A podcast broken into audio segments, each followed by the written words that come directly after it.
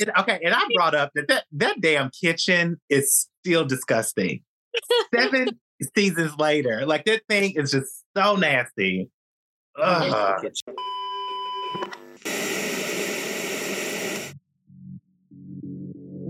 Okay, so first things first, bring us 2 mimosas each.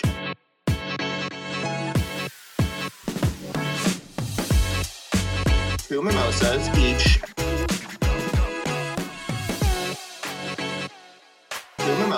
each. Oh, okay. It's telling me it's being recorded. Yeah. It started recording. Okay, got it. Okay. You're going to make a great blooper reel. I can't even. Well, hey guys. Hi. So we're finally back after all this time to finally talk about True Blood. 7, the last and final season.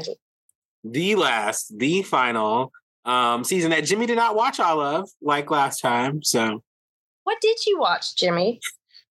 So my original plan was to watch the final 2 episodes. It didn't quite work out that way. I only saw that very last episode. So I only saw the finale or the series finale. Yeah. That is it. But I did labor through all of the episodes, which is honestly why it took so long. Accurate. It was difficult to get through the majority of these. Well, I have a controversial thought then. I actually enjoyed the back half of the season a lot. Okay. A lot more than I enjoyed the first half of the season. I think it did get a little bit better for me. It's been a while since I watched this season. So you watched it maybe a couple months after I did. I kind of just finished it like maybe a week or 2 ago. It's a little more fresh for you. There were things that I really did like, mostly hated, but there are some things. Okay, and I'm happy that I'm ready and excited to get into it. So, and then obviously we have to reflect on True Blood overall, I think. So a lot to kind of, I guess, dig into in the last brunch binge, which, and I don't know, you probably did not have a drink today, but I know we went to brunch. So have water. We had a drink for you. Is it? I had some alcohol. I'm getting over like sinus and junk. Like I'm trying to do what I'm supposed to and drink water. Okay. I mean, I'm working on that. It's a work in progress. I'm starting with kombucha. Yummy. It was really good. I had a bottle of water and I don't know what I did with it. A box of tissues. Well, tissue, water. There we go. So just kind of overview, the 7th season of True Blood premiered on June 22nd, 2014, my birthday. I was turning 24, and contained 10 episodes. It was announced that it would be the final season back in September of 2013 when it was ordered. It was preceded by a special, which I don't think any of us watched, which we should have checked out if we had done our research or cared a little bit more, of a farewell special titled Farewell to Bon Temps, in which Alan Ball and Brian Buckner united with various cast members to reminisce about the series and gave a special preview of the final season. But there's not really kind of like a synopsis of what the season was about on the Wikipedia, which I think is interesting. So I guess we have to kind of get over it. I don't know. It's a lot. How do you want to get into this? So Hep V. Hep V was kind of like the big villain of the season. Right. And I have thoughts about Hep V that are probably going to be real, real heavy, but I didn't like Hep V because True Blood has always kind of been like this whole, it's very queer, right? It's very queer in its analogies, because vampires, I think, historically, by nature, are very queer individuals because they can entrance men, they can entrance women. You know what I mean? Like vampires have kind of this power and this thing. And that's what I love about True Blood is like the vampires are really like, they're just like Eric, like, you know, they're so great. Right. And so there's this whole metaphor about like what happens when vampires come out the casket or come out the closet, right? That's what kind of rocks Bon Temps. And then for your final season, you choose to go with a virus as the thing that is like putting them out. It kind of reminded me of the HIV epidemic, and it was just a little weird for me, I guess. And like, it just the whole storyline with Bill, I just don't know. So, okay. So I know I caught the end of it. Okay. Obviously the very last end. But so what happened to him? Like what led up to all of that foolishness?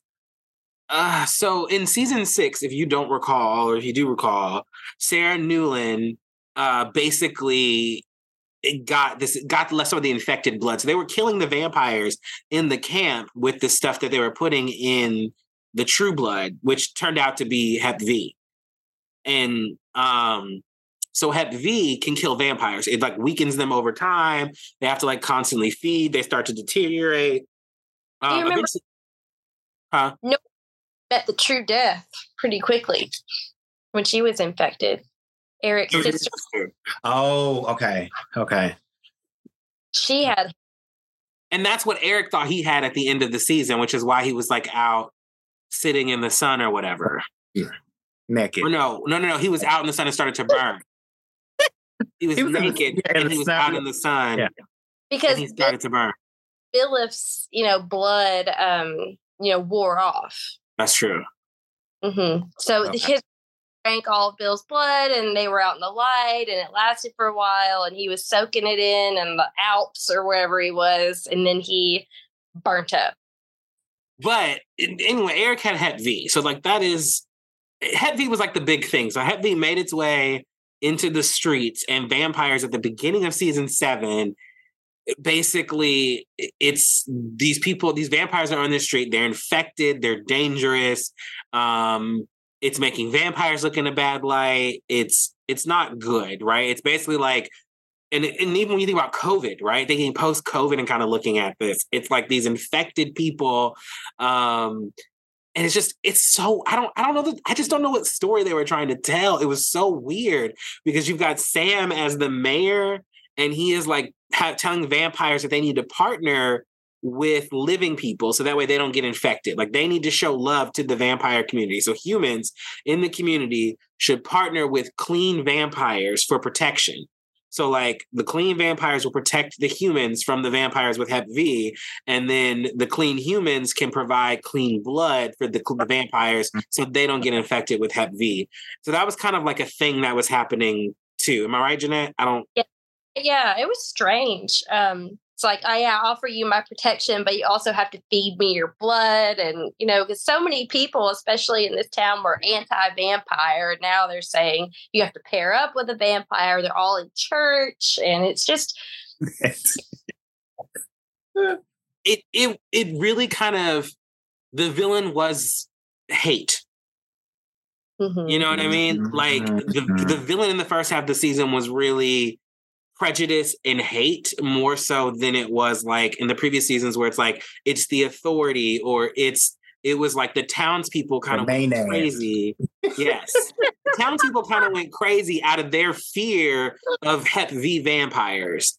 And then you had, just like the townspeople doing stupid shit against all vampires because they blamed all vampires for Hep V. It was like there was a civil war in the town of Bon Temps against people who supported vampires and people who thought that vampires were the reason why Hep V was a thing and people were dying. And so then you had deaths that happened because of it. So Hep V was kind of like this whole disease that could kill vampires that kind of like spun up this whole season. And so what you caught was like, after they had found a cure, we still got the ending that we got that you saw. Okay. I don't know if that made any sense, and I feel like I just talked a whole lot. Yeah. And I feel like I confused myself trying to like walk through like what the whole thing, because you didn't watch any of the episodes, so I'm trying to give you this whole like this idea of what's happening in the background, because I think I want to talk through some like bigger character stuff, and like at least you'll kind of know what the background stuff, the background story was to kind of give you an idea. So I don't know. Do you want to just kind of start with like the characters through the season then, Jeanette? Just like a journey? Let's do that, because I kind of have it organized by characters and by my brain. So your choice. Who do you want to start with? Oh, Lord. Can we please start with Tara? And get that out of the way. Okay. Hold on. What happened to Tara? Tara died. So at the beginning of then, it's where season 6 left off. The Hep V vamps are attacking. And Tara gets killed. In the first episode. Like, you don't even see her get killed. Off screen. Oh, wow. About this. Tara is a major character. And all of a sudden, the Hep V vamps are attacking. And she's protecting her mother. Which is crazy. Yeah. And then it's like her mother is showered in Tara's blood. Supposedly Tara's blood. It's just blood. And it's like she's looking down and Sookie's looking like, and just like, what? Tara? Yeah. Are you kidding me? So a major, iconic character went down in the first episode off screen. I mean, no, legit for like 4 episodes, I didn't believe she was actually dead. I was like, there's no way. Like, Letty Mae is crazy. And I did not believe it.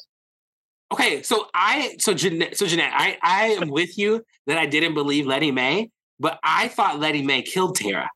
Ooh. Is what I thought the reveal was going to be. I didn't trust her because they didn't show it. Because they, you know what I mean? Like, it literally was, they were getting attacked. And like, this was after Tara and her mom had a heart-to-heart moment. So they like did. That is, so what really pisses me off is like how quickly they dispose of Tara and how much they make the final season Tara's storyline about Letty Mae and not Tara, a character that had been a part of the show since the beginning. Well, I guess Tara got her shit together, I suppose, and Letty Mae had not, and we're just supposed to, I don't care about Letty Mae. I did not. I don't. Basically, the whole thing about her. Ugh. So. Jimmy, what happens is she dies. I didn't believe that like Tara, because they made up. So basically Letty Mae comes into the bar, which when they're trying to set up the humans and the vampires. And I remember that piece. Okay. I remember that. So they made up. And then I guess immediately afterwards, Tara's willing to die for her mom, which is so inconsistent with the Tara that we've known for 6 seasons. So it's weird, but then Tara instantly dies. And so what happens next is Letty Mae, because she is an addict, becomes addicted to V. Because when she's on V, she starts to see visions of Tara. So, gotcha. or hearing Tara. And so then Tara's girlfriend, because she has nowhere to go, the pastor and Letty Mae let her stay at their house. And like Willa, that's her name. Mm-hmm. And like she manipulates Willa into giving her V. Like, she manipulates her multiple times. Like, was disfigured and everything. Oh, I need your blood, and I need to see my Tara. Ugh. It's a mess. And then the pastor comes and tells Willa, you have to leave because my wife is an addict. And like, I know her, but you cannot be around, so you have to go. So Willa kind of rides off to be independent in the sunset. She really doesn't do much else. No. She was kind of just there. But this addiction thing becomes further and further for Letty Mae, to where eventually she has to rope in Lafayette. Because Lafayette is not really, he's not doing the hoodoo thing. He's not doing his spirit guide thing to talk to Tara, but he doesn't believe Letty Mae. But she ends up like convincing him, and they get Lafayette's new boyfriend, which we'll get to. They get his new boyfriend to give them blood to go on a trip. They end up going to their old house, and the pastor is like, I still don't believe y'all. And they're like, just try the blood. And then they all try the blood together, and they see a memory of Tara's dad, who comes home drunk in the middle of Letty Mae throwing Tara a birthday party. But apparently she wasn't supposed to throw the birthday party. She didn't tell the husband. He's kind of a drunk. He's kind of angry. It was Clive Babineau from iZombie. I couldn't place it. I was like, he looks so familiar. And I was like, and yeah. Okay. Yeah. That is. But he had a gun that he pulled out onto Letty Mae or whatever, and like scared her. But whatever happened is Tara took the gun and hid the gun in the yard, and that's what made the dad leave. And so she kind of always felt responsible for in like ruining her mom's life and making her dad walk out on them because she took and hid the gun that he was so angry about that he drove off and left them. Oh, okay. But she took the gun because she wanted to protect her mom because her dad was abusive and a drunk. Because I think she was about to shoot him when he was battling with her, and she didn't.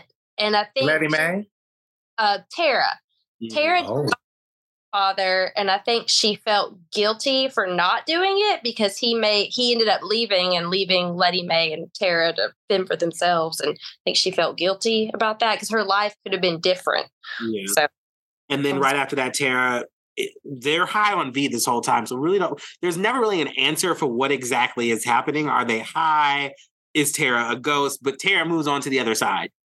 And that's I'm curious. So was Tara the actress in any of that? She was in some of it. Okay. Basically, it's like talking in tongues. She was wearing all white and it was just strange. It was kind of like a dream sequence with her. But that's why I was saying to me, it was weird because at the end with Sookie and the little girl, that was her voice over that little girl's voice. And I was like, that is so weird. Why not just use the actual kids' voices unless she was like contracted or something? Because it just seems weird that she as a main character was killed in the first episode, but was in the credits for the whole season. So I feel like she might've got paid on it or something. But basically that is Tara. Tara died. Letty Mae got closure from it. And we're supposed to feel really good about that. I could care less about Letty Mae. And that's literally what Jeanette's right. I feel like that's what this show is trying to make you feel good about Letty Mae's and Tara's like relationship. And I'm like, whatever. No. Tara's lip quiver we have ever seen, and you killed her off. Didn't even get to see it. I second that. It's crazy. Okay. So who's next? And I think because I feel like we're gonna have a tall order, so I'm just gonna say this now. I think we might have to do a second episode just wrapping up True Blood because I feel like there's a lot to talk about in season 7 when you think about the characters. But we'll see. Hopefully, we can get through it. But there's a lot. There's a lot of characters. There are a lot of characters. Okay, so what about Arlene? Do you want to wrap up Arlene? I feel like... Sure. Let's talk through Arlene. She... Go ahead. I was like, I don't know. I was going to say, I don't really know what she... I just know she owns a bar. She is taken along with Holly, and who is Andy's woman, and Cole... pregnant with Sam's child. They're by the Hep V vamps to the basement of Fangtasia. You're right. You know what? Yes. They're Catholic. You're right. Because I'm like, the season is kind of in two halves, and that first half is like the Hep V vampire stuff heavy. And I didn't think about that, but you're right. That is what she did. She was around. He was around. What did she? They end up. I don't know how. Didn't she let that girl feed off her out of her vagina? Yeah, Arlene. I don't know why. So like, basically, the Hep V vampires that attacked the town in the beginning of the episode that killed Tara, they kidnapped people from Bon Temps, including feed on them, like feed on them. Because the way the disease is, they can't eat. Like too much at one time, or they're trying to, something with their food supply. I don't know. It doesn't make sense, but they're basically nesting, and they're nesting at Fangtasia, and they have all their hostages in the basement. And Arlene is one of them. And at some point, one of the vampires down there eats out of her vagina for whatever. Well, her femoral artery. So like, it's close by. It's weird. But it wasn't voluntary. No. Yes, it was. Well, no, she was trading it for information or something. Right, because so Holly and Arlene noticed that one of the Hep V vampires was like Becky or somebody who used to teach their kids. Like she was a nice teacher.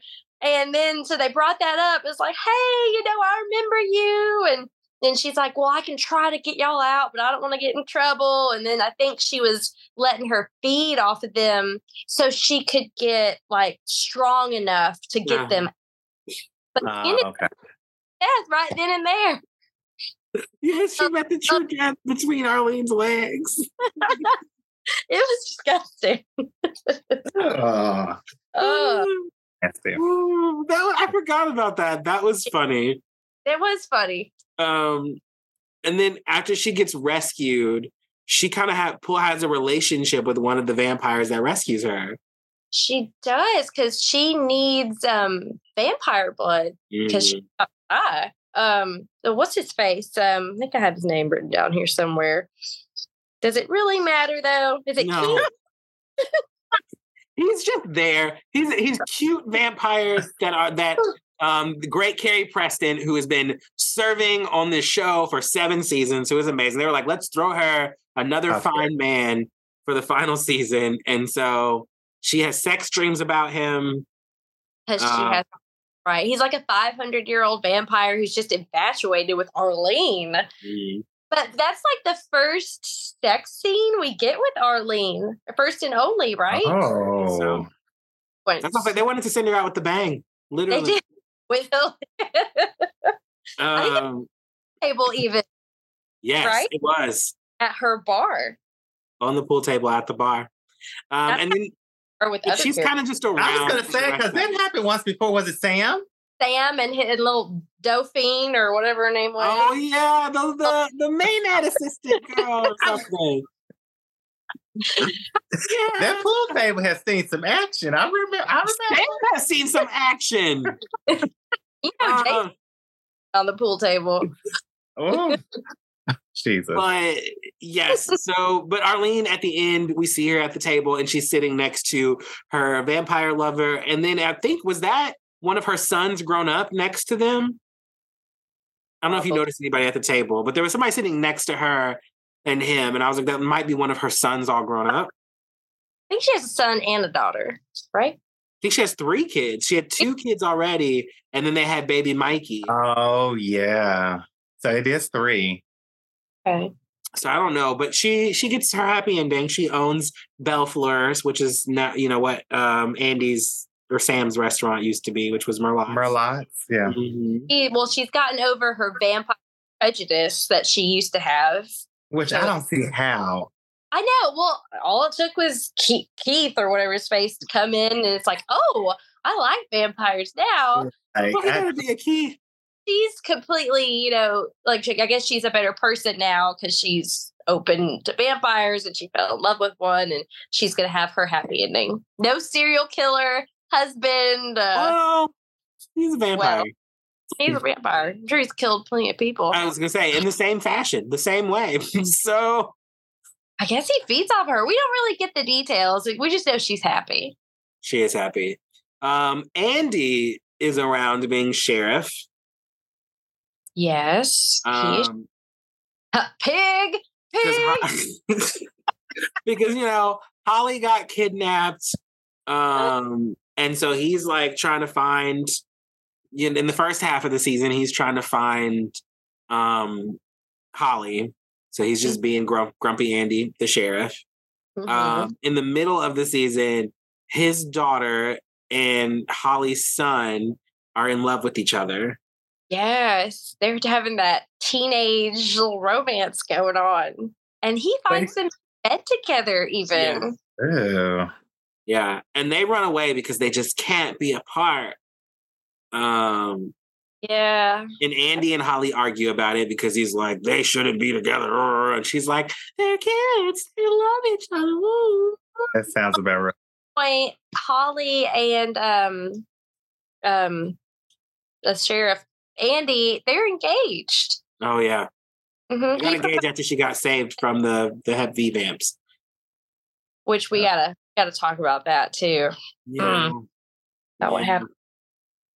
Yeah. But, so it's kind of weird that, you know, you're going to marry this woman, but her son and your daughter are that doesn't work. No. Well, they made it work. family. Spoiler alert, they're still together at the end, Andy. Oh, were they? Andy and Holly, yeah. Oh, no, I'm talking about the kids. I don't know about them. They really answer. Okay. Because I was like, I don't remember the son in the last. I only remember his daughter and a couple of scenes in the end. Yeah. Well, I don't remember seeing her with anybody else. But they get kidnapped in Jason's plot. So they get kidnapped. The kids get kidnapped in Jason's plot with his girlfriend from last season when she tries to torture them sexually. And I'm like, these are kids. The girlfriend did it? Jason's girlfriend, yes. Yeah. She... Vampire. The crazy vampire from prison who was like, you're mine now, Jason. Yeah. But she won't let him with her, you know? She doesn't know who we're talking about. No, I do. I do. I remember her from the last episode. But I do remember her. Yeah, because he ended up leaving her for the other girl or whatever, right? Well, should we get into Violet right now? Yeah, we can get. Is that her name? Is that her name? Violet? Yes, it's Violet. That was Hoyt's girlfriend? No, It is Jason's vampire girlfriend. Okay. Yes. Mm-hmm. Will not let him have sex with her. And I think what he said, it's been like 280 days or something. And he hell no. Oh, it's a long time. But he finally kind of mans up to her and says, you know, we're going to do this right now. And they end up having sex on his car. Cop car. Yeah. Because he's, deputy or? But it's after she emasculates him. And then he's like, we're going to do this. So like, but he's like going down on her all the time. All the time, repeatedly. So like they're doing sexual acts, but he's not allowed to have sex with her. He's not allowed to. I don't think she's doing rocks off. It doesn't seem like it. Mm-mm. She what? I don't think she's doing anything for him. No. Oh. Just bossing him around. And so like, I think it's when they're trying to search for the Hep V vampires, you know, Jason's a deputy. So he's trying to step up and come up with a plan. And she's kind of like jumping around, doing crazy shit. And like she kind of makes Jason look bad in the situation because everybody's around her. I can't remember exactly what it was, but his authority, you know, because she's 3,000 years old or something, and I don't know. She's kind of pushing him around, and he just got fed up and was like, "Look, this is how it's going to be." And then she's actually kind of turned on by it now. She's like, "Okay, have sex now." So after they have sex. Really interesting. Really turns sour. Oh, yeah. It goes downhill from there. Yeah. And Jason... So at the same time, Jessica spends the beginning of the season... I don't even know. Does she break up with Jason? Like, what even is it? She's with James at the beginning of the season. Is that kind of... She's with James because she met James in the prison... And they bonded. And they recasted him. Yes, he is recasted. I had a look that I was like, he does not look the same. You recognize him? From originals, yes. Yes, yeah, okay, yeah. I was like, cool. He also plays, so I like the late 90s show Roswell with Katherine Heigl about the aliens. Like they saw some aliens in high school. And they did a reboot of it on the CW. And he plays the lead character, Max. And it's like a romantic alien drama show. Wow. And it has a series of books and stuff. So it was like based on books. I really, really liked them. Melinda Metz is a great author. But anyway, so like that's where I know him from the reboot. So I like have a soft spot for him. And so like his storyline, I was like, oh, he recasted James. And like seeing where his storyline went, I was like, oh, he's... Well, their relationship is going down because they're not connecting anymore. And James is reaching out to Lafayette. I think it was he needed protection. They met at the church. It was after the church attack. And he walked him home because he needed protection that night. And then they kind of bonded that night because he needed healing or something, or Tara's mom, somebody needed healing. Mm-hmm. And like they bonded and he started asking him questions. And then they start getting high together. And then I don't know. They're really talking and bonding, and it kind of got on my nerves because they were just getting high all the time. And I was like, well, Jessica and James bonding, or is it just the drugs? Lafayette and James. So like while he's with Jessica, James keeps coming over to get high and spend time with Lafayette. Yeah, because he doesn't know. He doesn't have a purpose. He doesn't. You know, he doesn't have anything going on. And like Lafayette asking these questions, and he's like a lover. Like James has got this sweet little backstory. He's like a lover, and that's how he died. And he didn't want to be a vampire, and he was like a musician or something. He's like all things. And he apparently was in a relationship with another man, and the guy's father found out, and I think the guy was beaten to death or something, or. I mean, it was, and then he went to the Vietnam War. Like he's pretty old. Yeah, but spoiler alert: like they end up kissing. Yes, Lafayette and James. Like they end up falling for each other, and Jessica sees it, right? Oh, she sees more than that. Oh, they're having sex. Oh, they having sex in his car. Yeah, they show them having sex too. I think you might have seen it. You might have walked in. They showed Lafayette and James. They showed something going on. Mm-hmm.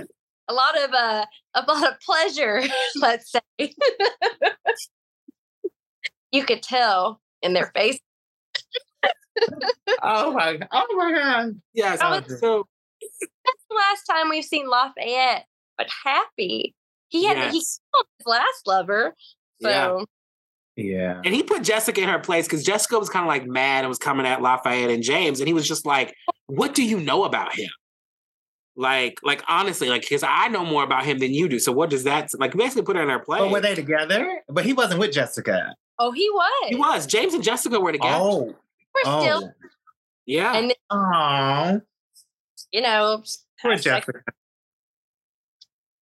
But then he's still bad, and I don't know. They ended up breaking up, right? Yeah, they did. They broke up, and then like him and Lafayette give it a go, and that's kind of it for like they're kind of together and around. Mm-hmm. Were they at the table at the end? Mm-hmm. Okay, because I saw Lafayette, but I don't remember anybody else next to them. Yes, he was sitting next to James, so they were together. Which honestly, I hate that they had to like cheat their way into a relationship. Right. I don't like that storyline. I feel like Lafayette deserves better. He deserved what he had with Jesus, like actually falling for somebody under like some honest pretenses. You mean with Jesus? Yes, with Jesus. Way that went down. I like that they're together, but like, well, you know, he's cheating on Jessica. It's like that's never. I don't like that. But so Jessica ends up having sex with Jason. Like the same night, is it? Yeah. I think. Because that's what she needed at the time. And Jason was there and made her feel better. It's like, so They have sex and Violet finds out, like sees it, hears it. She hears it outside the door. But she's crazy, remember? But she doesn't do anything. She just leaves. It's like, oh, no, she's going to get into some real crazy stuff at this point. Because then when Jason comes home, she tries to have sex with him, but he doesn't have sex with her. Oh. So she doesn't even confront him right away. Jason is an idiot. I mean, we already knew he was an idiot, but he is an idiot. He is like a possessive 3,000-year-old vampire crazy lady, and he's just having sex with somebody else like it's no big deal. And it's like, she could end you. Like, and you stay with her all that time without even being able to have sex. So you think like, what was it? Like, I don't get it. But that somehow prompts her to kidnap those kids. Right. Because she's crazy. She's absolutely nuts. Well, okay. She kidnaps the kids because if you recall, Jessica has made a vow to protect that girl. Oh, she did. Oh, I remember that. She did. And so she kidnaps her to lure Jessica out. which does work. She does end up luring Jessica out there. At the same time that this is happening, Jason is dealing with the return of Hoyt, because Hoyt has returned to town because his mom got killed when the townie people were trying to attack the people during the Civil War of it all, the Hep V vampires. Somehow Hoyt's mom got shot and got killed. In the Thornberry. Mm-hmm. Maxine Thornberry, she mouths off to Violet of all vampires. Mm. And Violet kills Maxine. Oh. Yeah. I'm trying to remember how. I think Violet rips her throat out. I mean, she does something to Maxine and kills her or bites her or something. So, yeah, that was rough. I mean, I never liked Hoyt's mom, but I didn't think she deserved to go out like that. Yeah. It's like angry mob and the vampires and the sheriff. And it was, I don't know. It was unfortunate. Mm. It really was. And so, but that brought Hoyt back into town. Right. Of course, he has no memories of Jessica or Jason because remember she brainwashed him to go to Alaska.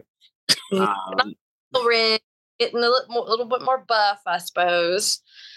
He has a girlfriend. He comes back with the girlfriend, Bridget. I was having that. And so Bridget and Hoyt get into an argument. No, I don't know what happens. He keeps looking at Jessica, I think, or something. What made Bridget go with Jason to the house to find Jessica? So, I'm trying to remember. Hoyt, let's see, they break up. Well, something about him not wanting kids. Oh, that's right. He says he doesn't want kids. And they're just now having this conversation. I guess his mom's death. Mm-hmm. That's what it was. Talking about things, and she wants kids, he doesn't, and they break into a fight. Yeah, that's what it is. Is like Jason had showed up for whatever, or she called Jason because she didn't know anybody else in the town to talk to, because her and Hoyt got into it about the kids thing, but she was in the car and she refused to leave Jason when he went to Violet. And Hoyt was out there. He saw them leave together or whatever it was, which at the end of the day, Violet's torturing them. She's going to sexually torture all of them. She's talking about clamps and dildos. She's she's got puts a dildo in an iron dildo in the fire and is going to shove it up somebody. She's nuts, but she's a great villain, I think. She's powerful, and she makes some kind of comment Cleopatra was this, but I am better than her. I mean, she's ancient and powerful. And I was oh my gosh, she's good. She's psycho, but she's a good villain. I didn't like it. I was yes, this is crazy. It felt like they just needed something to move the story along. So they're let's just turn Violet crazy. Let's just undo everything that we just tried to build with her over the course of 10 episodes. And I'll tell you, I read an article because I was so confused by this twist. Even the actress was I don't really understand it, but I got to have fun. Right. Well, she just snapped when her man was having sex with somebody else, because she was just ugh. Look at me, that doesn't. But the man is Jason Stackhouse. And I think that is, this woman is so ancient, like you just said, better than Cleopatra. Yeah. And she goes nuts over Jason Stackhouse. I mean, Jason Stackhouse has been ruling. I've gone nuts over Jason Stackhouse. Thank you. Exactly. His whatever cannot be that good, okay? He's not even a fairy like Sookie, unless maybe it is. Maybe he has fairy semen. Maybe he doesn't realize it.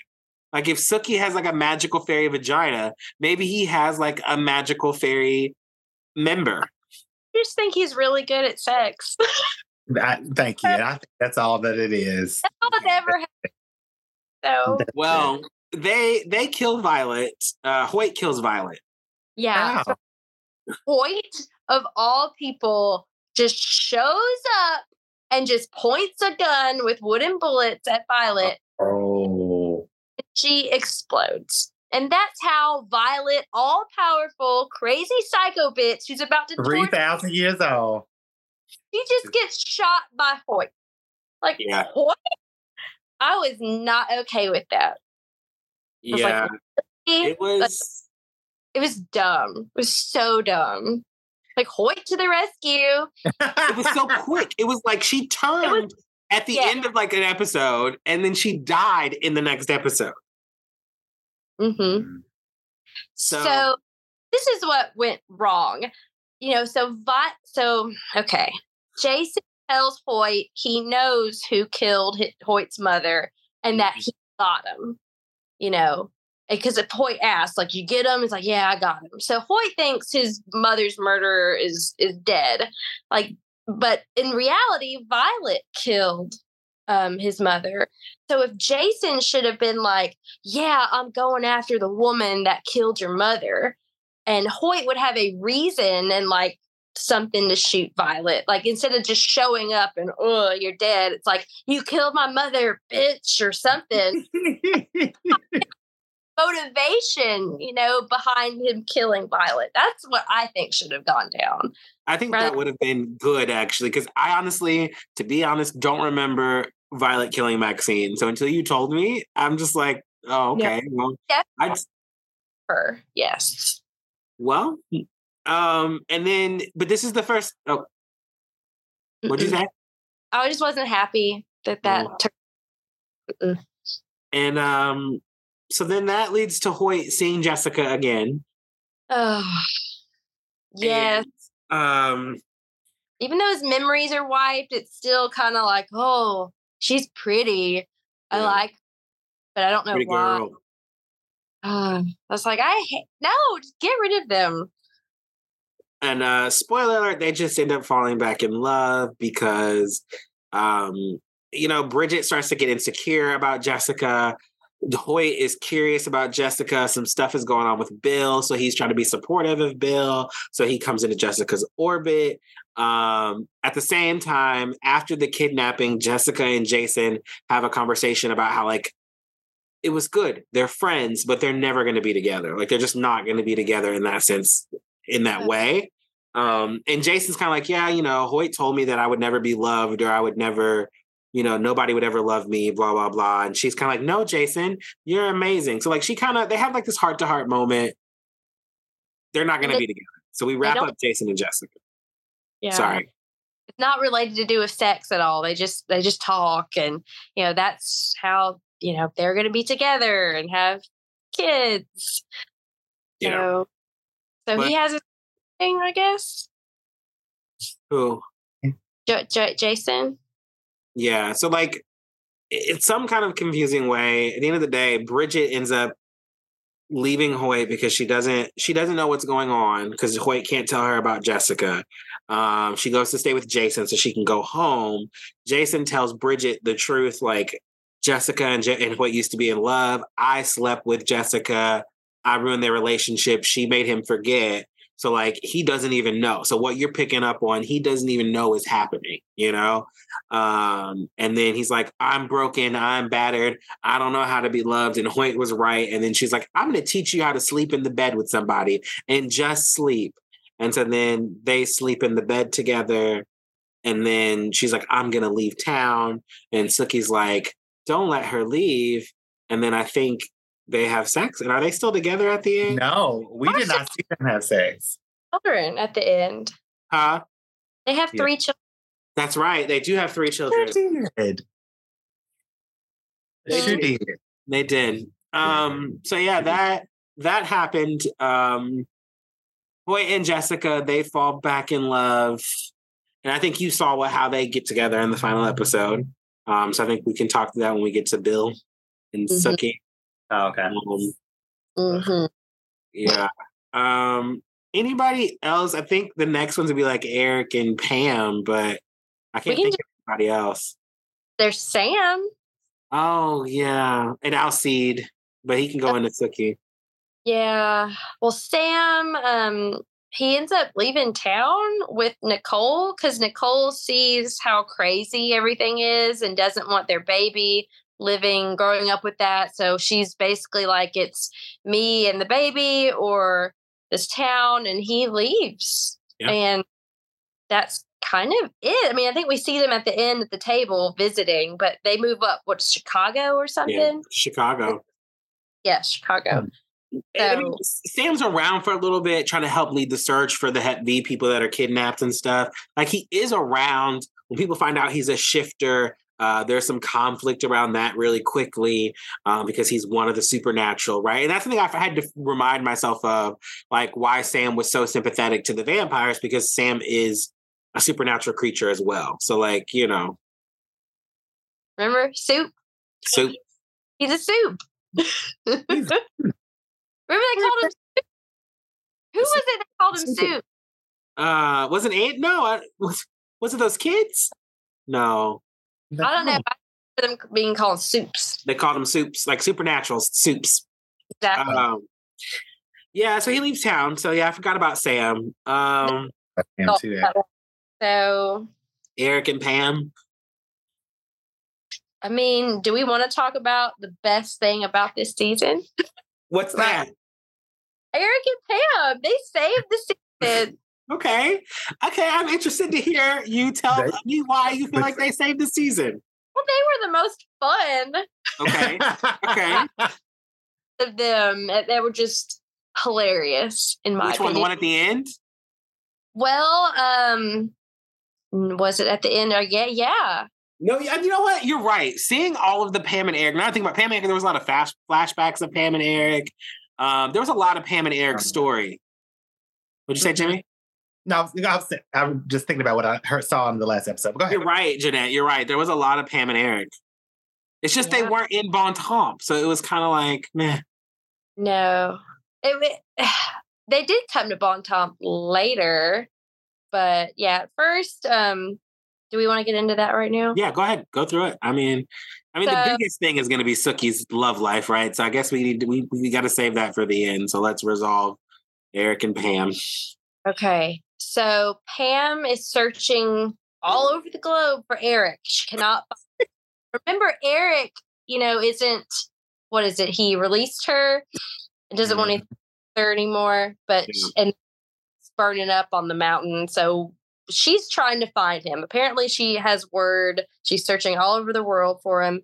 She ends up finding him in France, infected with Hep V. And so they end up having a flashback of them in France in, what was it? In 1986. So he was with this human daughter of a winery and he was like in love. And what happens? So the authority shows up and they basically, what are they trying to do? Force him to, why are they there, Winston? No. They say, hey, it's either your human girlfriend or Pam. So he chooses Pam and his girlfriend gets killed. And that's when we see, what's her face with the authority? Nan. She comes up and what is it? It's kind of like how Eric becomes sheriff. Yeah. Oh. So they force him to go to, what was it? Wherever Fangtasia is it? It's not Bon Temps. It's Louisiana though. Louisiana Parish. I was like, it's still down there. So they go there and they're like, you're going to operate this video store. Oh yeah, that's right. That was hilarious to me. That's like his punishment or something. Yeah. It's like, lay low here and you're going to operate a video store. What was the purpose of the video store? I don't know, but I just know he had the video store, which was fun. And that's how we met Ginger. It was great. I forgot Ginger. College or something. Yes. She's riding a book or a paper about vampires, and she's talking to Pam like, I've seen all the vampire movies, and she ends up working for Eric and Pam at the store, and they keep like the porn and stuff in the basement. Yeah. Okay. I thought it was absolutely hilarious. And then, but what's really even more hilarious is that it's Ginger's idea to turn the video store into Fangtasia. But yes, Pam wiped her memory, so Ginger doesn't remember it. And she finally reveals that to Eric in some point in the season. And Eric is like, I'm really impressed that you did that or something. It's great. Like, the flashbacks are great. You are right. Like, we find out Ginger, because she finds out that they're vampires, she really wants to fuck Eric really badly. Like, that's like her thing. Like, from the start, from when she first set eyes on Eric, because she worked at the video store 10 years before the Fangtasia thing happened. And she was always just trying to get with Eric. And it's hilarious. We see her finally get her chance with Eric. And then nothing happens, right? Like, she doesn't even... Like, she just orgasms from touching him. So yeah, kind of at the end of it, yeah, Eric was she screaming? Well, yes, of course. I love Ginger. We find out like none of this happened without Ginger. Yeah. Reason for Fangtasia and all of it, and at the end of it, she finally gets her chance with Eric, and Eric's just like, Ginger, we're gonna fuck. Like, what? And so she, like, is there a particular place, you know, you've imagined it? She's like, throne. The throne was her idea. She was very specific about it when she was coming with the idea for Fangtasia. Yeah, she's the master. I love it. So she's getting what she's always wanted. So she climbs on top of Eric. And I think, yeah, he takes and he's off. And I think it's like 2 seconds, and that's it. She's on the floor, like, just screaming, and then she ends up falling asleep. He just leaves her. He does leave her. He has no idea what to do. He's just like, okay, and he just leaves her, and that's that. It's the perfect Ginger moment, I think. Yeah, that is crazy. Decades, and that was that. But Eric and Pam are on the search for the cure, or not the cure. They're trying to kill Sarah Newlin because Eric wants to die. He just wants to die at this point. And Pam is like, "Why would you want to die when Sarah Newlin's still alive and we can kill her?" Because she's the reason why he has Hep V, right? Mm-hmm. So he wants to kill Sarah Newlin. And so at the same time that they were seeing these trips down memory lanes, they're also trying to search for Sarah Newlin, who at the same time, Sarah's on the run. First, she's with a guru at a yoga retreat. Yeah, she's sleeping with. Remember her name's Numi now? It's what? Numi. Like, oh, yeah. Numi. I was like, I hate this bitch. And it's not like hoity-toity yoga retreat plays, too. She's the worst individual, but the Yakuza come looking for her, but she goes running to her sister, who's a vampire. Right? Like, of course she has a vampire sister. But her sister bites her because her sister has Hep V and gets cured. Mm-hmm. And so that's kind of how we find out that she is the cure for Hep V. And I think Eric and Pam find her after that, right? First? Before the Yakuza, or at the same time as the Yakuza? They all find her together. Because then they try to get her. She's with her parents at some political rally, and then the Yakuza try to get her, but then they end up getting Pam and Eric instead. Because Eric wants to kill her. The Yakuza, I think, want to capture her and put her on trial because she killed like the True Blood or the New Blood person. The head of the True Blood, whatever. Yeah. So, but they end up they enlist Pam and Eric's help in order to get her something. They eventually get her. Yeah. At the retreat for the, the Fellowship of the Sun? Yeah. The old place. And Eric drinks from her. They realize that she's the cure. And now the accuser have her locked up in the basement of Fangtasia because, you know, that's just kind of what it is. But this is after everybody invades Fangtasia, kills all the Hep V vampires, and Sookie saves the day. Because at one point, when we get into Sookie's story, the town has turned on her. And so, but at the end of the day, part of Eric's storyline is Eric and Sookie, of course, come back into contact. They have their kind of thing, but kind of leaving that out because I don't want to talk about Sookie. Just in the end, Eric and Pam end up owning Sarah Newlin and creating a new type of blood for a cure. Because the one part of the argument is why not manufacture just a cure that could be had by everybody instantly versus no, they want to do it to where like in order for you to be a vampire with Hep V and to live, you need new blood, right? Which is going to keep you alive. You have to keep buying it, keep drinking it to keep you alive. Like it's going to cure you very slowly over time versus Sarah Newlin's blood would cure you altogether. So I didn't get that. Business. And so they're raking it in and it's like a multi-billion-dollar corporation. So and that's how they kind of end their story is like the vampire founders of New Blood.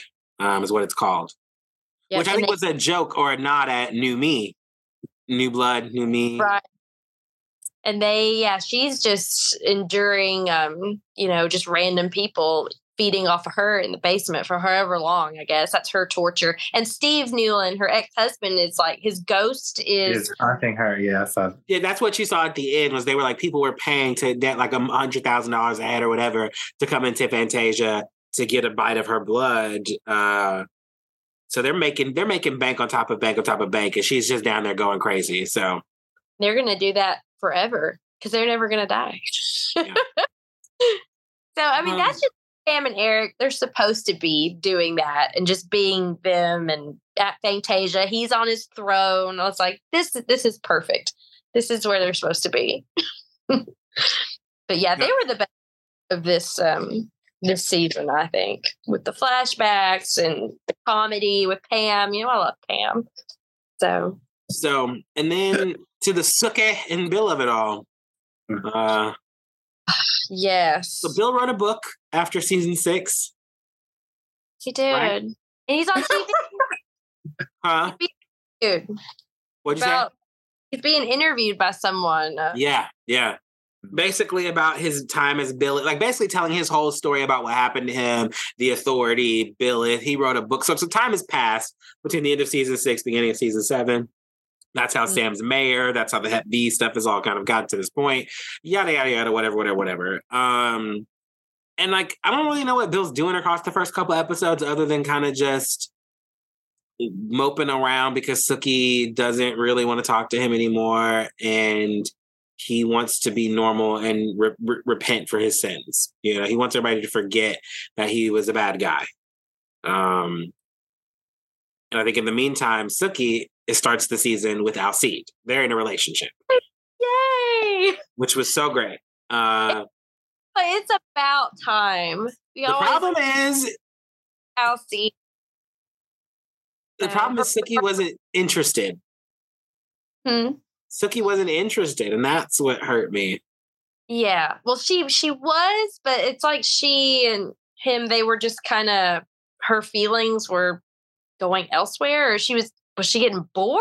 I don't know. I think the thoughts, because remember, she could hear his thoughts. And so when she was hearing all the people in the town judge her for the reason why all these vampires, why everything was going wrong, he kind of had the same thought of like, I wish Sookie would just understand like something.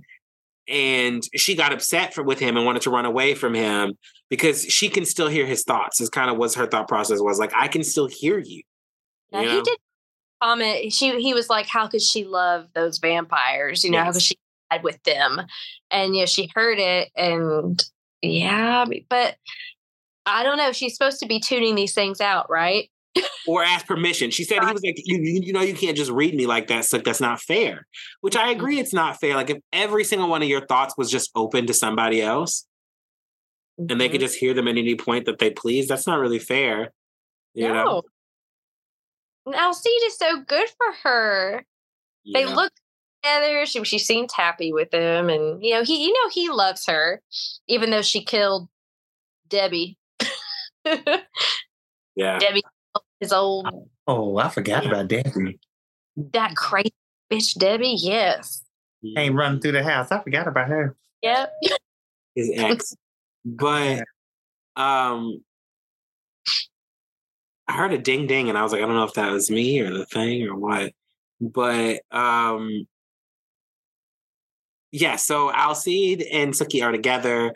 But Sookie feels like she is to blame for kind of the stuff that's happening around town. So when people get kidnapped, she's like sneaking around, going to Bill, asking for help, and not telling Alcide because of the comments and things that she heard in his head and all that kind of stuff. And so when they eventually reconvene with each other and they almost get attacked by Hep V vampires, Alcide gets killed.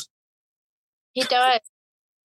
He gets killed in like the stupidest way. He's just killed in the crossfire. Yeah. Like it's just between the Hep V vamps and humans. Just gets shot and killed, and there goes Alcide. Yeah, like, are you kidding me? He's a major character, and he just gets shot by somebody, and it's like, bye, Alcide. Literally, that's it. That's it. It was awful. I was so pissed off. Episode 4, Alcide dies 4 out of 10. So him and Sookie were only together 4 episodes. Only 3 of them were they kind of happy. And he died in the 4th one. Yep. I mean, she didn't get to say a goodbye. It was just, nope, he's dead. I will say I did like that she did have her moments where she snapped off on somebody. She's like, my boyfriend just died or something like she literally does have a moment where she does kind of say like he just died. Like, I'm trying to process this shit. Well, because they, what is it? Lafayette, and they want to throw like a celebration of life. For Tara and Alcide, I think it's both of them because they don't both die together. And it's like she doesn't even have time to grieve. And they're like, get dressed, get out of bed, and we're going to celebrate their lives. And it's just weird. It is weird. Rampart episode. But, eventually when they go to rescue everybody that's downstairs in the basement, there's like a big bloodbath thing that ensues. And at some point, Sookie uses herself as bait. That was the night that she died. She used herself as bait that night, right? Right, when Alcide got killed. That was her idea. And Bill gonna, what was it? Something with her blood to attract the vampires. Yes. She was like up in a tree and she was going to drip her blood down to attract the vampires. And then Bill was going to try to attack to question them. And you okay? I will be.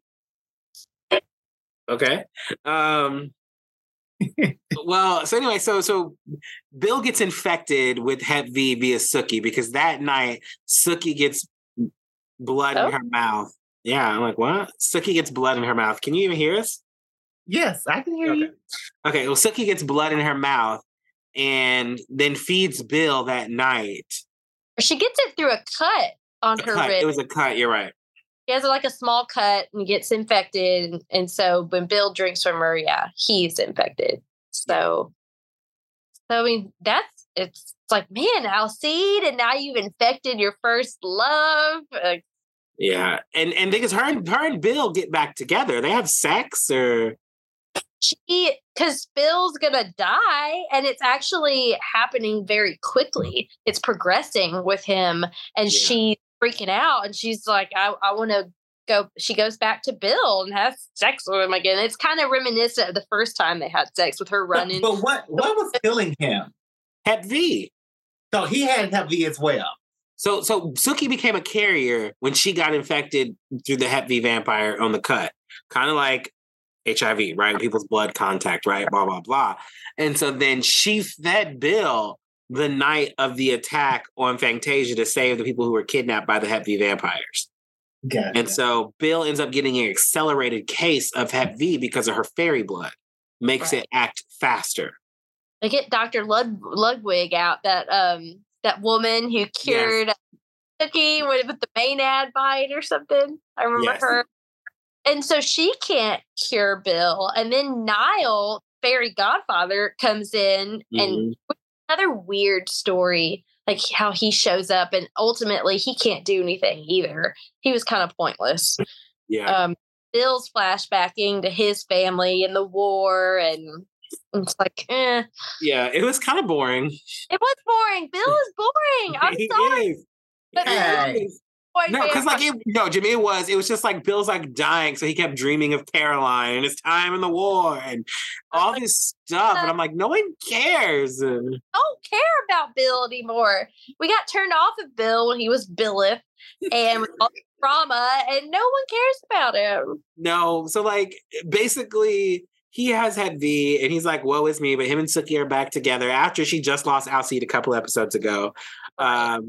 But she sees Eric, and Eric has been cured of Hep V, because she knew Eric had Hep V because he had showed up while he was searching for Sarah Newlin. He showed up at her house. He had told her that he had had Hep V, blah, blah, blah. He was going to die, but he just wanted to see her again. It was the night of the attack on Fangtasia, right? Because they hadn't found Sarah Newlin yet, but he talked to her, told her he had the Hep V, knew that he was going to die.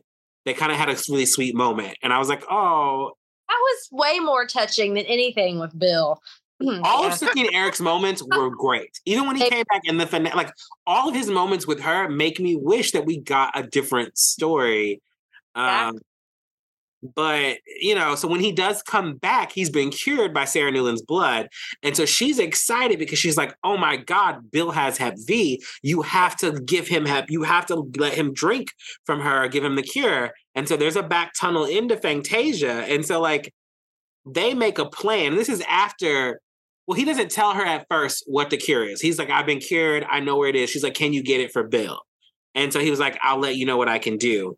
Her dumbass goes to follow him to Fangtasia immediately because she can't wait, and shows up, and the Yakuza is there with like, you know, waiting on, you know, Eric, because they have Sarah hostage in the basement.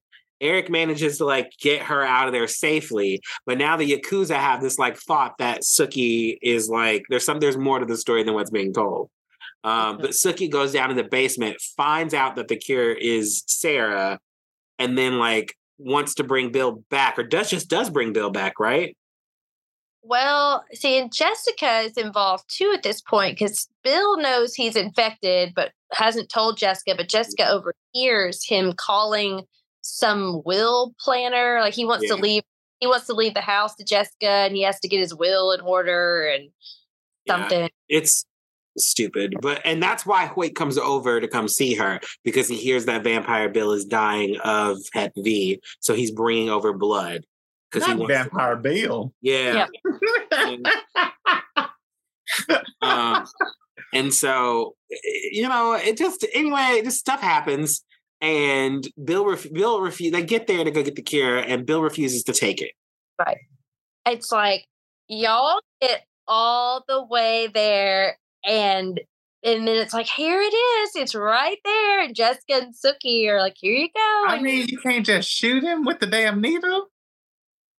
I guess he's got her blood. You have to drink her blood. He just flat out refuses. It's like, what? After all of that, Bill... And Jessica is just like, you know, like, release me from you, your maker, whatever that is. And so he releases her. She's pissed. Sookie's pissed. I think Sookie slaps him. She does. I mean, because she has worked her ass off to try to find a cure for him, and with the fairy godfather and the doctor. And I mean, it's all her fault this is happening. Really, I mean, she didn't mean to, but it's because of her. So then we get to it, and he just won't take the cure. Like, and so then she spends the next couple of episodes just spinning her wheels as to why somebody would want to die. Like, she doesn't understand why he'd want to die. But he's his dead family and his thoughts, and he's just tired. He's tired of everything, and he just wants it to be over. Well, and he tells Eric about the dream, which I think you might have saw, where he talks about the dream he had where Sookie was holding a baby in her hand, and the baby was just a void of darkness. And he was like, he can't give Sookie a real life. And what really makes me upset What really makes me angry, what really bothers me so much is the fucking misogyny, okay, of it all, that Bill Compton thinks that he is so fucking great and so amazing and that Sookie is his fucking property, that she would never be able to love anybody else as long as he was around. That is his reasoning for dying. So even in his death, he's trying to make it so controlling, so much like, oh, I have to die so you can love again. And you know what? It's my greatest gift to you that I will die so you can love and have a normal life, Sookie Stackhouse. It made me hate him in a way that I don't think I could never root for him and Sookie ever. And like going even further, when he asked her to kill him, I was done. I was like, are you serious right now? Like, you want her to give up her life, everything that makes her special, that makes her fair. You're asking her to give that up, to kill you because you're like, oh, this will free you of your curse and your burden? Or is it because you don't want anybody else to have the version of Sookie Stackhouse that you had? Because if she still keeps her powers and you're dead, she's still that special girl that anybody could have, you know? But, or is it that you want her specialness to die with you? Like, I'm taking your light with me. Like, I just didn't like it. I didn't like it at all. But I will say props to my girl Sookie for her choice, you know? So, sorry. I've been saving it to get there. We've been talking for an hour. I just gotta let it out. Sorry. I'm sorry, Jeanette. I'm trying to get my thoughts together. I mean, that's kind of how I feel. I'm disgusted with the ending, honestly. I feel like if she was going to kill Bill, she should have gotten rid of her fairy light. What? Yeah. Well, you know, I think that's the only way it could have worked for me. I didn't like how she just, you know, staked him. It seemed like a good thing. Well, because she was always complaining about her light and she was wanting to get rid of it. She was struggling. And it seems like it would have made more sense for her to kill Bill, like with the fairy light, to be free of that. And I don't know. I think that would have worked better for me rather than just driving a stake through his heart. And then she would have been normal, which is what she wanted, right? Like, I think I will say, so like the storyline itself, watching it at the end, didn't bother me that much, the way that they did it. I am glad that she was like, okay, no, let me go back through the reasons of why I want my light and, you know, I want to keep it. Like, so all of that I was okay with. The part that pissed me off is I'm like, you know, this mother lover is about to fall out into this bunch of glue or whatever, and you're going to literally straddle him. I'm like, what the fuck is going on with you right now? Like, you're about to be immersed in all of this shit. Like, you know this is about to happen. Like, I have to kill him from the top of the grave. You did not have to get in there with him. Like, well, it would have been cleaner, in my opinion, it would have been a cleaner death because she could have just done her fairy ball thing and just to the grave and not even have to look at him, you know, and just woof, and that's over with. And then she would have been normal, not hearing people's thoughts, because all her relationships were, you know, won't work out because she can't. Because she hears everyone's thoughts, and I thought that's what she wanted, but then she, you know, doesn't. It's like, okay, but the way she was straddling him and just did the stake, and you know, she's covered in his guts, and she just walks home, and it's like, what? It was just so nasty. That was just nasty. I couldn't. I don't know. She picked something up. I defend her choice. I think she still wanted to give him what he wanted. She still wanted to give, because I think the straddling, hear me out, I don't agree with it. I think it's very weird, but I think it was to convey the same intimacy, right? Because her giving her powers away, that ball of light, that's everything that makes her in a context of True Blood, right? Let's just kind of throw that there. And so like, I think they wanted to try to keep it as intimate. That's why she had to straddle him and stake him, literally plunge it to him to kind of make it intimate. But I don't think it worked. Like, I don't think they thought it through because it was very bloody. Kind of came up to her too. Yeah. It's a push. Yeah. And whoosh and which means that he could have did it himself. Like, he didn't even need her. Really? You could have just fell on a damn stake. He could have, but again, like I said, I'm Team Sookie on this one. And I think, and my defending of not her giving the light away and doing the stake is that I think True Blood, what they were trying to tell was a story of acceptance from the very beginning. Like when you look at it as vampires coming out of the closet and this is who they are and this is in society, and how vampires very much wanted to integrate and be normal, but not change anything about themselves. Right? They still wanted to be able to drink blood and do all these things. And Sookie, at the same time, struggled with that. She could never be normal. She was always hearing people's thoughts. She had these weird, complicated relationships. The first time she met somebody who thought she couldn't hear was Bill. And then when she tried a normal relationship, she saw how it worked. But then she also heard Bill's thoughts and how much he loved her, right? When he started to get sick. Yeah, but I would say, like, I think, Jeanette, you hit the nail on the head. You thought it wasn't what she wanted, but I think what they were trying to do was show us the internal conflict she was having in this season with that, if that makes sense. Because, like, we saw the town turn against her because of her weirdness and her spookiness, but then she still saved the town, right? We saw her being upset that she never could, like, you know, that she could, when she talked about having to hear Alcide's thoughts, right? And how, but then she brings up how she could never hear Bill's thoughts. But then when she heard Bill's thoughts, she finally got to hear how much he loved her. And she was like, I don't think I could have ever experienced the depths of that. She kind of said something to the thoughts of like how much he loved me came through. And so I think what they were trying to tell was a story of acceptance within Sookie, which is why she didn't give up her light. When you think about a person, when you think about like the things that we have as people that may make us weird or unique or all those things, a lot of times we struggle with how they're perceived by other people, because there are people who have unique abilities, unique gifts, or unique thought patterns. And a lot of times people or society will blame them for things or look down on them. And then at the end of the day, you know, you want to give it up and you want to be normal so bad. And like, here's Sookie with this man that she loves, who kind of, I think at this moment, you know, she's like, oh, I'm willing to kind of give this and give it all. But then she chooses herself and she chooses to stay unique and stay positive and to kind of own her light, which I thought was really cool. So like, I think that's why I'm like, I like the back half of the season, because I feel like they were trying to tell Sookie's story a little bit better in the back half and really tell a story of these two characters of Sookie and Bill. And I think it worked. And in some ways it didn't.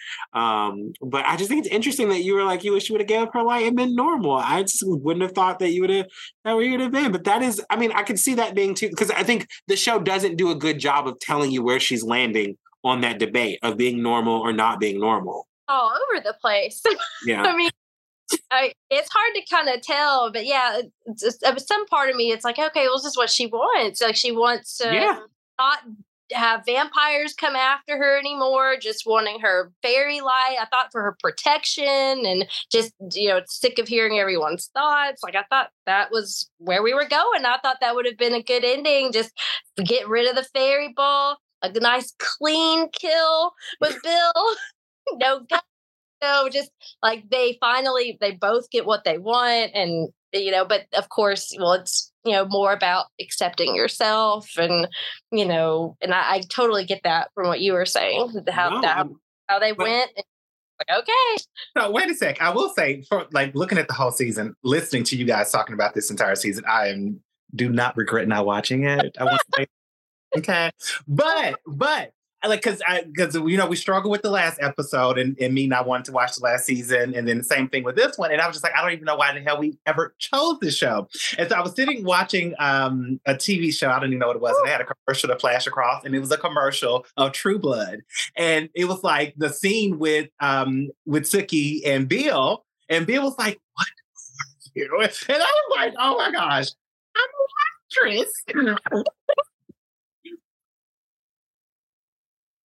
It was hands down. I was like, it is what I needed in that moment to be reminded. I was like, okay. Like early on, like this was good.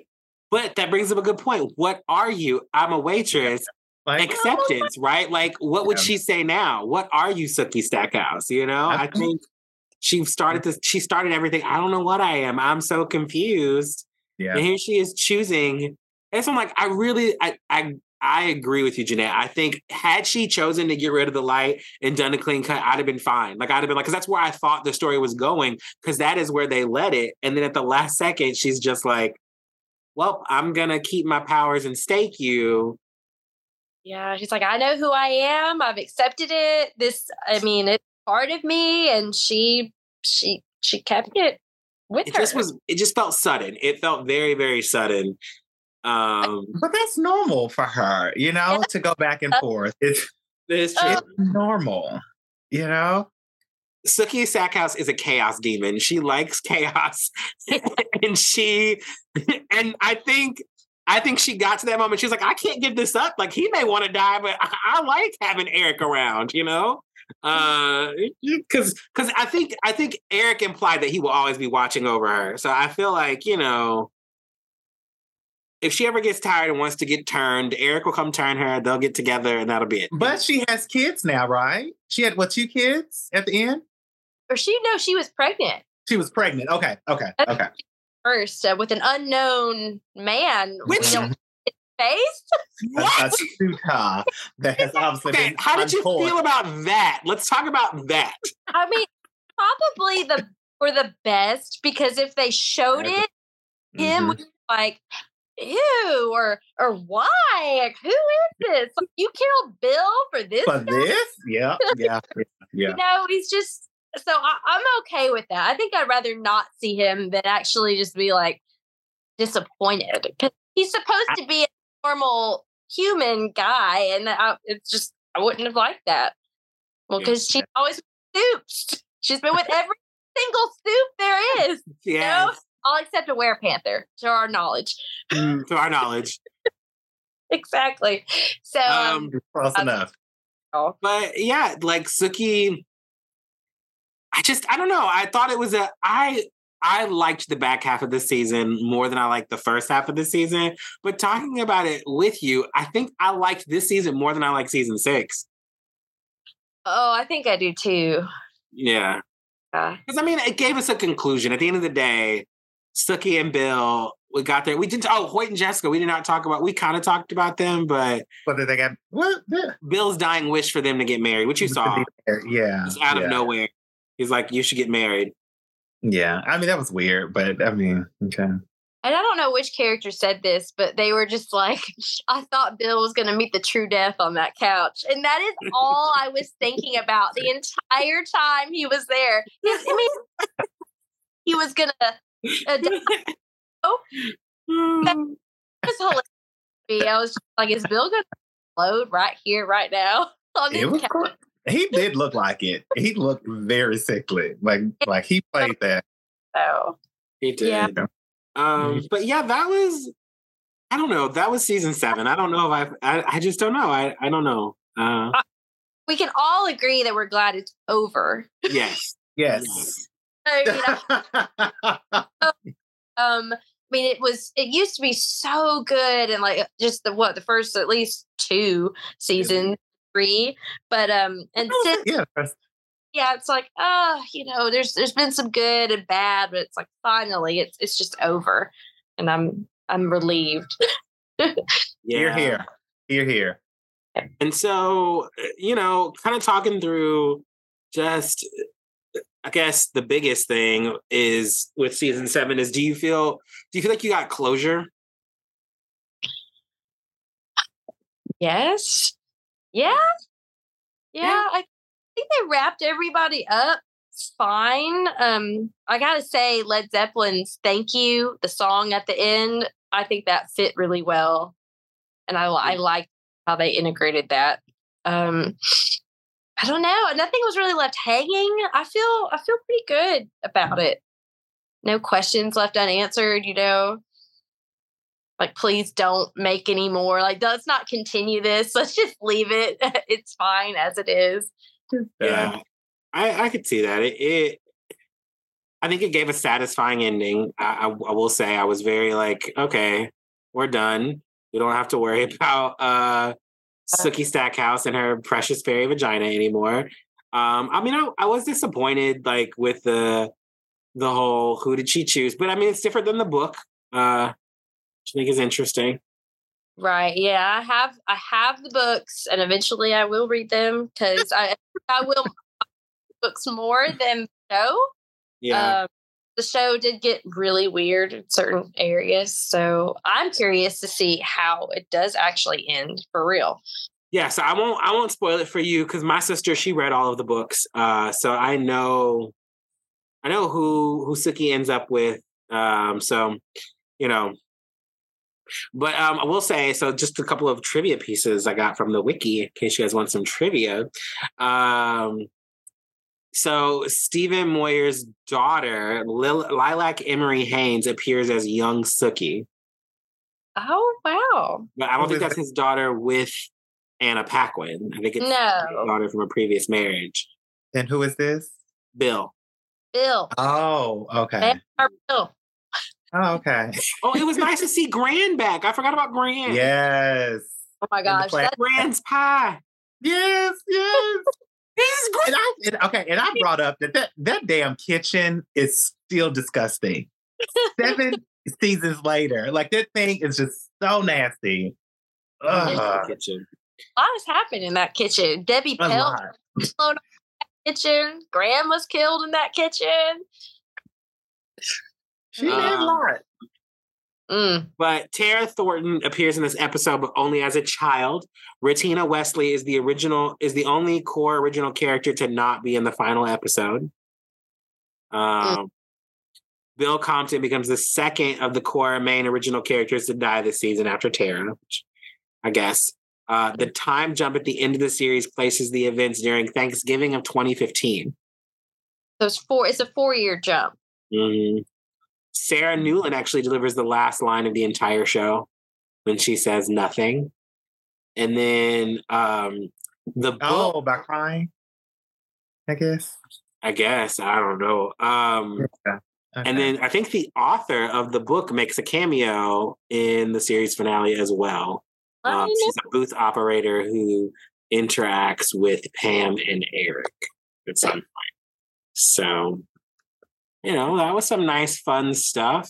And then True Blood has continued to live on. You know, they were going to do a reboot of the series until recently. It got canceled by Stars before they could finish it, or whoever was trying to do it. But they were going to make a reboot.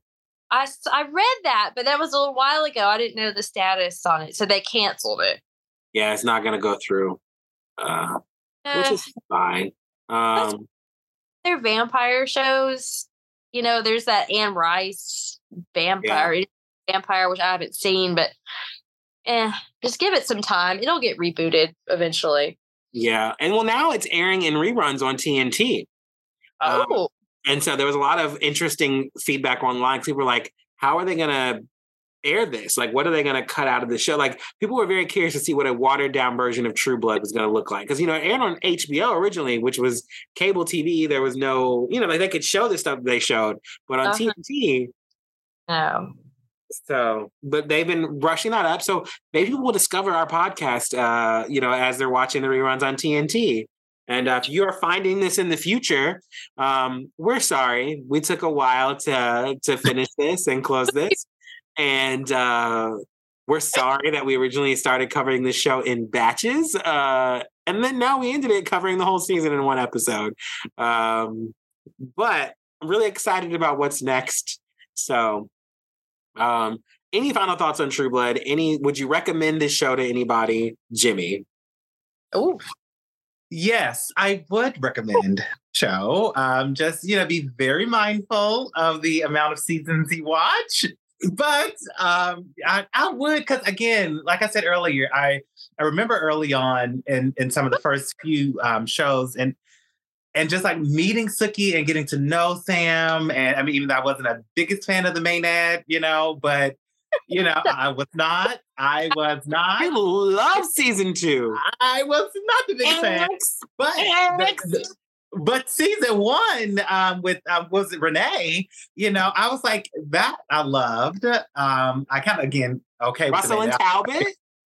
Talbot was the season 3 so I was like for me to remember. You know, that was some good. That was some damn good episodes. So again, early on for me, I love. Would damn sure recommend absolutely. So overall, I've enjoyed the show. I've enjoyed the podcast overall, seriously. Jeanette, would you recommend? Of course. It's especially earlier season. And really, I mean, for the romance angle too, you know, with the vampire, with her and Bill, all the steaminess and Eric. Like them making love in a graveyard? yes. And he just popped out of the ground and just it went right in there. It's like, there's a lot of passion. I loved everything. And then just the villains were good. And then you get, Russell and Talbot, and there's a lot of comedy. I loved it. And I would say do it all. Like watch, because I can't do that with shows unless it's just god awful. It's like I'm watching it to the very end. So and just know that it will kind of taper off, but it's still worth watching. Of course I recommend it to everybody. Yeah. And I would also recommend it. I think you guys have said it. Earlier seasons, great. I would say seasons 1 through 4, good times.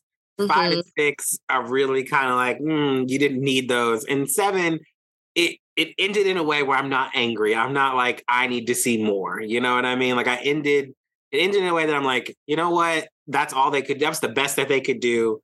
And pat on the back. So I would also say finish the whole thing, but just know that like any show, obviously I think, we are certified in this now. We're experts because we've done 2 shows that have gone a very long time. We can say the later seasons, just give it up. Give it up. Stop it.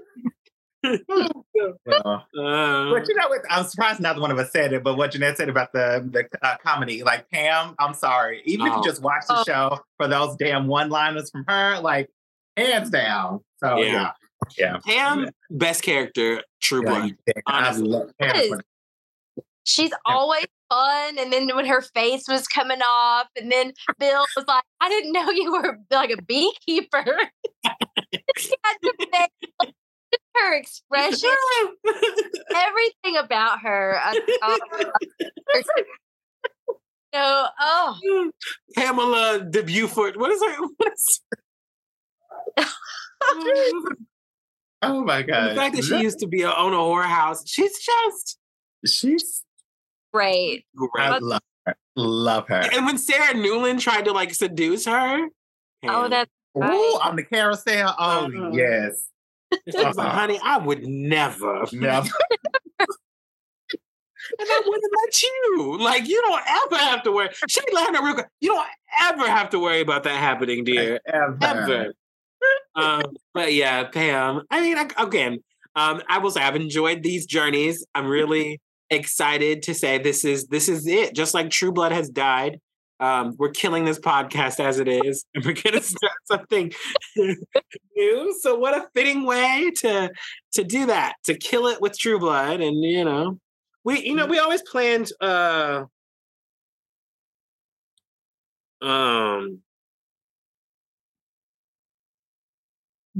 what I was trying to say. We always to change the binge, right? We were like, we're going to start with True Blood, and we're going to then binge something else. We were always planning for this new one to have a diverse title and diverse thing. And so, and this one was always titled Blood Brunch. So we're just ending Blood Brunch, I think is what we're calling it. Because this was Brunch Binge, Blood Brunch. So we're just ending the Blood Brunch, and we're going to move on to something new. And so, just like Sookie, we're staking this thing. We're giving a bit of bloody mess, and we're gonna call it a day on True Blood. So gonna take a shower and wash it and move on. I choose me. I choose the light. Jesus. This was fun. It was a lot of fun. It was. But ready on to something new. Yes. Bye.